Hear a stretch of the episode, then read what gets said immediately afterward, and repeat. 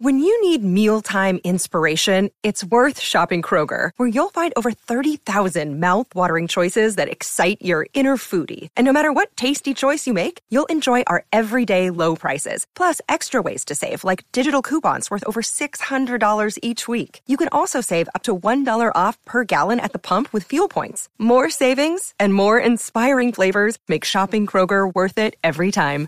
Kroger, fresh for everyone. Fuel restrictions apply.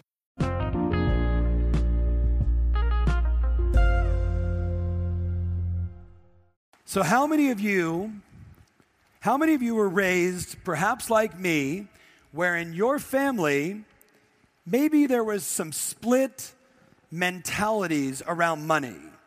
How many of you know what I'm talking about? You know, like maybe mom had a certain way of thinking and dad had a certain way of thinking. So, how many of you guys know who my dad is? My mom and dad got married when they were like 22 years old. My dad flunked out of college, right, as a speech and communication major, which is pretty awesome, considering he's like one of the greatest motivational and real estate training speakers ever, right? And his mindset, because his mentor, this is what his mentor said to him You want to make a lot of money? Go buy a Rolls Royce go get a big fancy watch and go get a really expensive car and a really expensive house, and you will be motivated like crazy and you will go do whatever it takes to be successful. And guess what my dad did? He went up in big fancy car, big watch, you know, Rolls Royce, the whole nine yards. And every day he was like this Holy shit, I gotta make money. my mom, on the other hand, grew up in an environment with a few more kids my grandfather, my mom's mom, passed away when she was very young, and she immediately had to go to work at like 14 years old. By the time she was 16, she was working at Disneyland as a Mouseketeer, you know, Orange County, California, and she's doing great, but all of her money went back into the family. So she would work only to basically have no, for herself, benefit from it. So in her mind, every cookie in the cookie jar mattered. You should be very mindful with every single dollar. Imagine growing up in that house. This one is like, it's not how much money, you just need to make sure there's at least one cookie in the cookie jar, and we can divide it up six ways. And my dad's like, we should start a cookie factory and finance the entire thing. Well, no surprise, that relationship did not last long, right? My dad actually ended up marrying somebody who was ridiculously financially savvy, and I think she's somewhere inside the room. Pua, are you inside the room? My, my other mom, somewhere inside her, maybe are running around the room. The bottom line was this I grew up with a completely messed up psychology when it came to money. And it wasn't until in my mid 20s when I met one of my mentors who he showed me something which I'm going to show you. The bottom line is this, guys money is a tool, nothing more, nothing less. Say that out loud. Nothing more, nothing less. Listen, if you're a jerk, money makes you more of a jerk. If you are Mother Teresa, money makes you more of Mother Teresa. It is just a tool. But this is what I know. How many of you know someone that doesn't have enough money? I don't know about you guys. I don't want to be that person. And not that I feel bad for them or less for them. All I think to myself is that person was never taught what I'm about to teach you. They never understood that your money is a tool, and just like an app on a phone, if you don't use it and play the game right and follow the steps, you don't get the results. It's not how much money you earn, it is what you do with the money that matters. You guys with me on this? So I want you to write in your notes the following. There's been a lot of research on this, and you've probably seen something like this before, especially if you've ever met with a financial planner or, you know, you watch CNN Financial. They all say the same thing. Write down 5, 15, and 80. 5, 15, and 80. 5%, 15%, and 80%. 5%, 15%, and 80%. And as all the studies show, it says 5% of the planet are basically generational wealth. They have created generational wealth. It's not the top 1%, guys. Somebody who is worth $5 million, who has paid off their home, and when they pass on, they transfer all that wealth over. That's generational wealth. You with me on this? Some of them are worth millions, some of them it's 10, some of them are hundreds, some of them are now billions. But that's the 5%. The 15%, write this in your notes, you ready? They are the middle class. They got a house, they got a little savings, they go on a few vacations, and they're comfortable. And there's nothing wrong with that 15%. But where do you think the 80% sits? Darcy, the 80%? 80%. 80%. Look around the room. Potentially 80% of this room, I don't think so, but potentially with the numbers, 80% of this room, when they are older, either A, have to work to make money, or B, are dependent upon the government or their family to subsidize their lifestyle. 80%. 80%.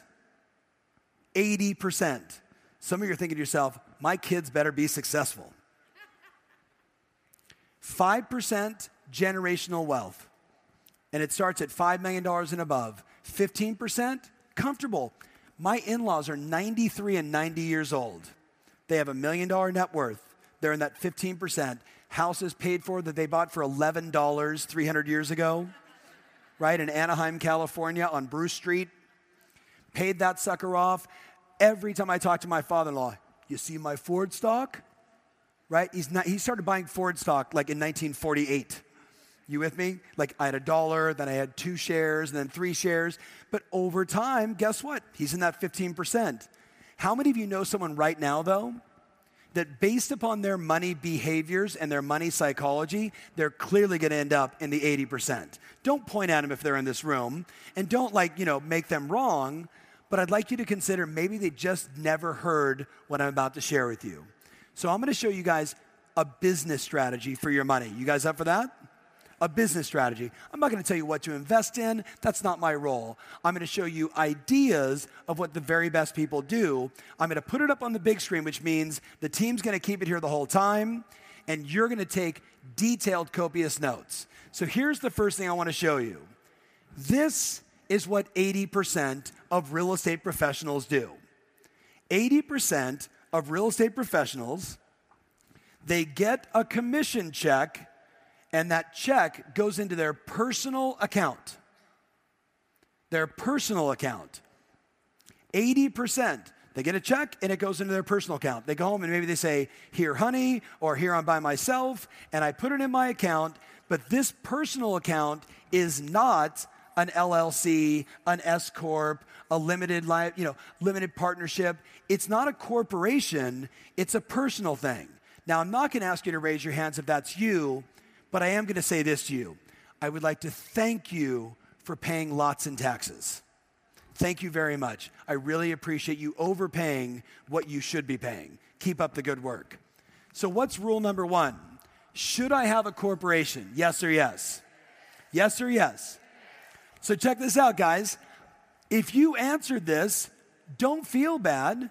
I, I will teach this stuff at conferences, and I'm blown away by 10 people in the room, 10,000 people in the room, the number of people that go, Yeah, I thought about doing that, but like, I don't know, like, which one do I pick? I'm no expert. Here's what you do you call your accountant and say, I think I need to get incorporated. Which do you recommend based on where I live, what country, what state, etc. But rule number one is no one leaves this conference in 30 days if you are not incorporated and you don't own your business and now your checks come to blankety blank LLC, not you personally, because now you get all the tax advantages. Yes or no, guys? But I got to tell you, this is what the 80% does. And this is clearly bad. Let me show you what the 15% do. I want you to draw this out. I want you to imagine a world where, and by the way, did you guys notice the subtle little difference? This one says check, this one says checks. Because people that get checks understand the following I get the check, it goes directly into my business account, right? I get it wired in from escrow. I don't get physical checks anymore. The money just gets transferred over. You with me? Oh, my escrow company, my title company blah, blah, blah, won't do it. Great, get the physical check. But it goes into a business account. which means now, as you can see, I'm gonna have four different accounts at my bank. Four different accounts at my bank. I'm gonna have my business account, I'm gonna have my tax account, excuse me, three accounts tax account, business account, and my home account, my personal account. Here's the reality, my friends. If I, if I can encourage and inspire, you know, every single one of you to just do that and then follow the rule. You ready? Write this in your notes. Above the tax account, I want you to write down, let's, let's do an imaginary check, and I want you to show you how much money goes where. So at, at the top, let's say that's a $10,000 check just for easy numbers. $10,000 check. So all of a sudden, $10,000 hits my business account, and the first thing that happens is instantaneously 3,300 of the 10,000 goes directly into my tax account. 3,300 automatically into my tax account. Because some of you think when you get a check for 10 grand that you actually have 10 grand. How many of you are in the state of California or New York or in the country of Canada? You get a check for 10 grand and you're lucky if you get 4,500. That's the real deal. Now, you're an entrepreneur, you own your own business, you're gonna start t- taking better write offs, you're gonna pay more attention to your accountant, you're probably gonna have your Uncle Larry, who's done your taxes forever, stop and actually hire a CPA who's gonna pay attention. But 3,300 bucks automatically goes there. Then 3,300 or less goes into your business account. And this is where I run my business. A check comes in, I've got marketing. A check comes in, I've got expenses. A check comes in, I've got my MLS dues. Everything that I need to run my business, every check, 3,300, 3,300, and then what goes over here? 3,400 bucks to my home. Now it sounds like you might need a home budget. What do you guys think? Because many times, what do we do? We get a check and we just start spending the money. By the way, if you look at this, the very first one, this is the, the cardinal sin. This is what poor people do they get a check and they just start spending. Who knows someone like that? Say I. Matter of fact, the bigger the check, the more they start spending and they never think about debt reduction because they'll do that later.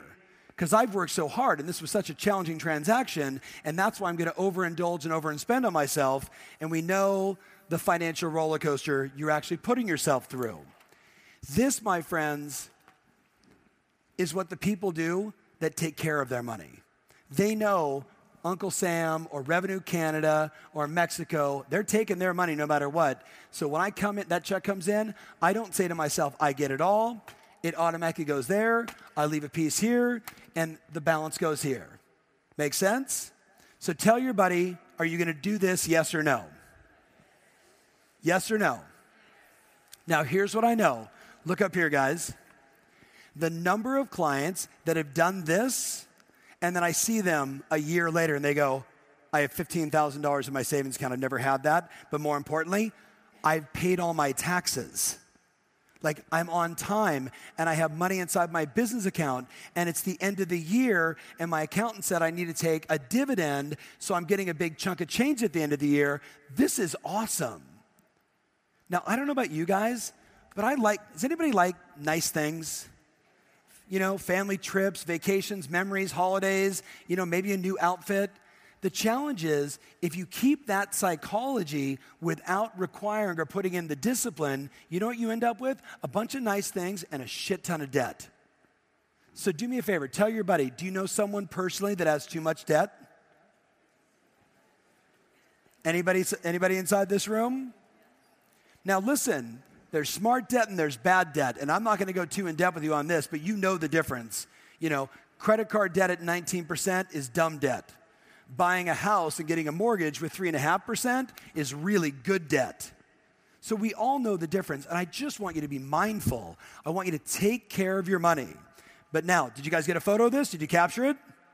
Are you sure? Are you promising to do this? Okay, do you want to know what the wealthy agents do? This is what the wealthy agents do, it's a little more complex. It's a little more complex. I would get it up on the big screen over there, guys, and take a photo of it. But more importantly, I want you to draw the whole thing out in your notes. Draw the whole thing out in your notes. This is what the wealthy do. This is the stuff that no one taught me, saw until Bill Mitchell pulled me aside and said, What do you do with your money? And I'm like, I don't know. I just get the check and I throw it inside my account and I spend it like crazy and I never have any cash and I'm always in trouble. Draw this out. So play a game with me. You get a $10,000 check. The $10,000 check goes to what account? To what account? And 33% of it goes automatically where? To my tax account because I don't really have 10,000. I really have like, you know, 6,000 and change. That's the real deal. So 3,300 automatically here. Then I take another 3,300 over here or less because I don't know your business expenses. But by the way, guys, your marketing cost should be no more than 10% of your expected gross revenue. Your marketing cost should be no more than 10% of your expected gross revenue. So a percentage of that 3300 is going to go for your direct mail and your marketing and your email and your Zillow leads and your Facebook ads and the prints and the brochures and everything else. But no more than 10%. No more than 10%. Got it? Because you're incorporated now, your car and a piece of your house and all kinds of other things get written off into or from this account. So we like that. But you might also have inside there, ready guys? A virtual assistant, an assistant. Well, where is that person going to be paid from? You got a check for 10 grand. You didn't actually get 10 grand. You got 6,700. 3,300 goes inside here. Now I can pay my assistant. It starts to work like clockwork. You with me? But you can see this is where it gets interesting. Some people call this other account your investment account. I like to think of it as my financial hub. It's where the money comes in and then it gets divided again. Now, I'm not a financial planner, nor do I, you know, even would even attempt to be, but I'm giving you just an example of what that extra $3,400 could go towards. So maybe you need, because you do two deals a month, you're like, I need four grand a month to come into the home expenses. So I'm going to take, you know, two grand of my 3,300 or the 3,400. Where does the rest go? Do you have a retirement account? Do you put money in the stock market or in bonds or whatever you believe in, 401k? Do you have an account where you just put cash to buy real estate. Why not, on every check, take 5% of every check, put into an account called cash for real estate? And you just watch that sucker grow like crazy over time, two years, and also you're like, I got 185,000 bucks in cash sitting inside that account. I should go buy a duplex. I should go buy a fourplex. I now have the money to go do these deals. Retirement account, real estate cash account, I use this because I did it you know, with my kids, a 529B account, which is a college fund, cash account. Since we did real estate cash, why don't we call this the fun account? The fun account. You know, the I'm going to go spend this money on stupid stuff and throw it away later and not care. Or I'm going to take this money and I'm going to use it for vacations and holidays. What action are you going to take in the next 30 days around this conversation? There's no more information. That's it. Tell your buddy, what actions are you going to take in the next 30 days? Do it right now. Hey, thanks so much for watching. We have a number of events coming up, and we'd love to have you there. Visit tomferry.com forward slash events and reserve your spot today.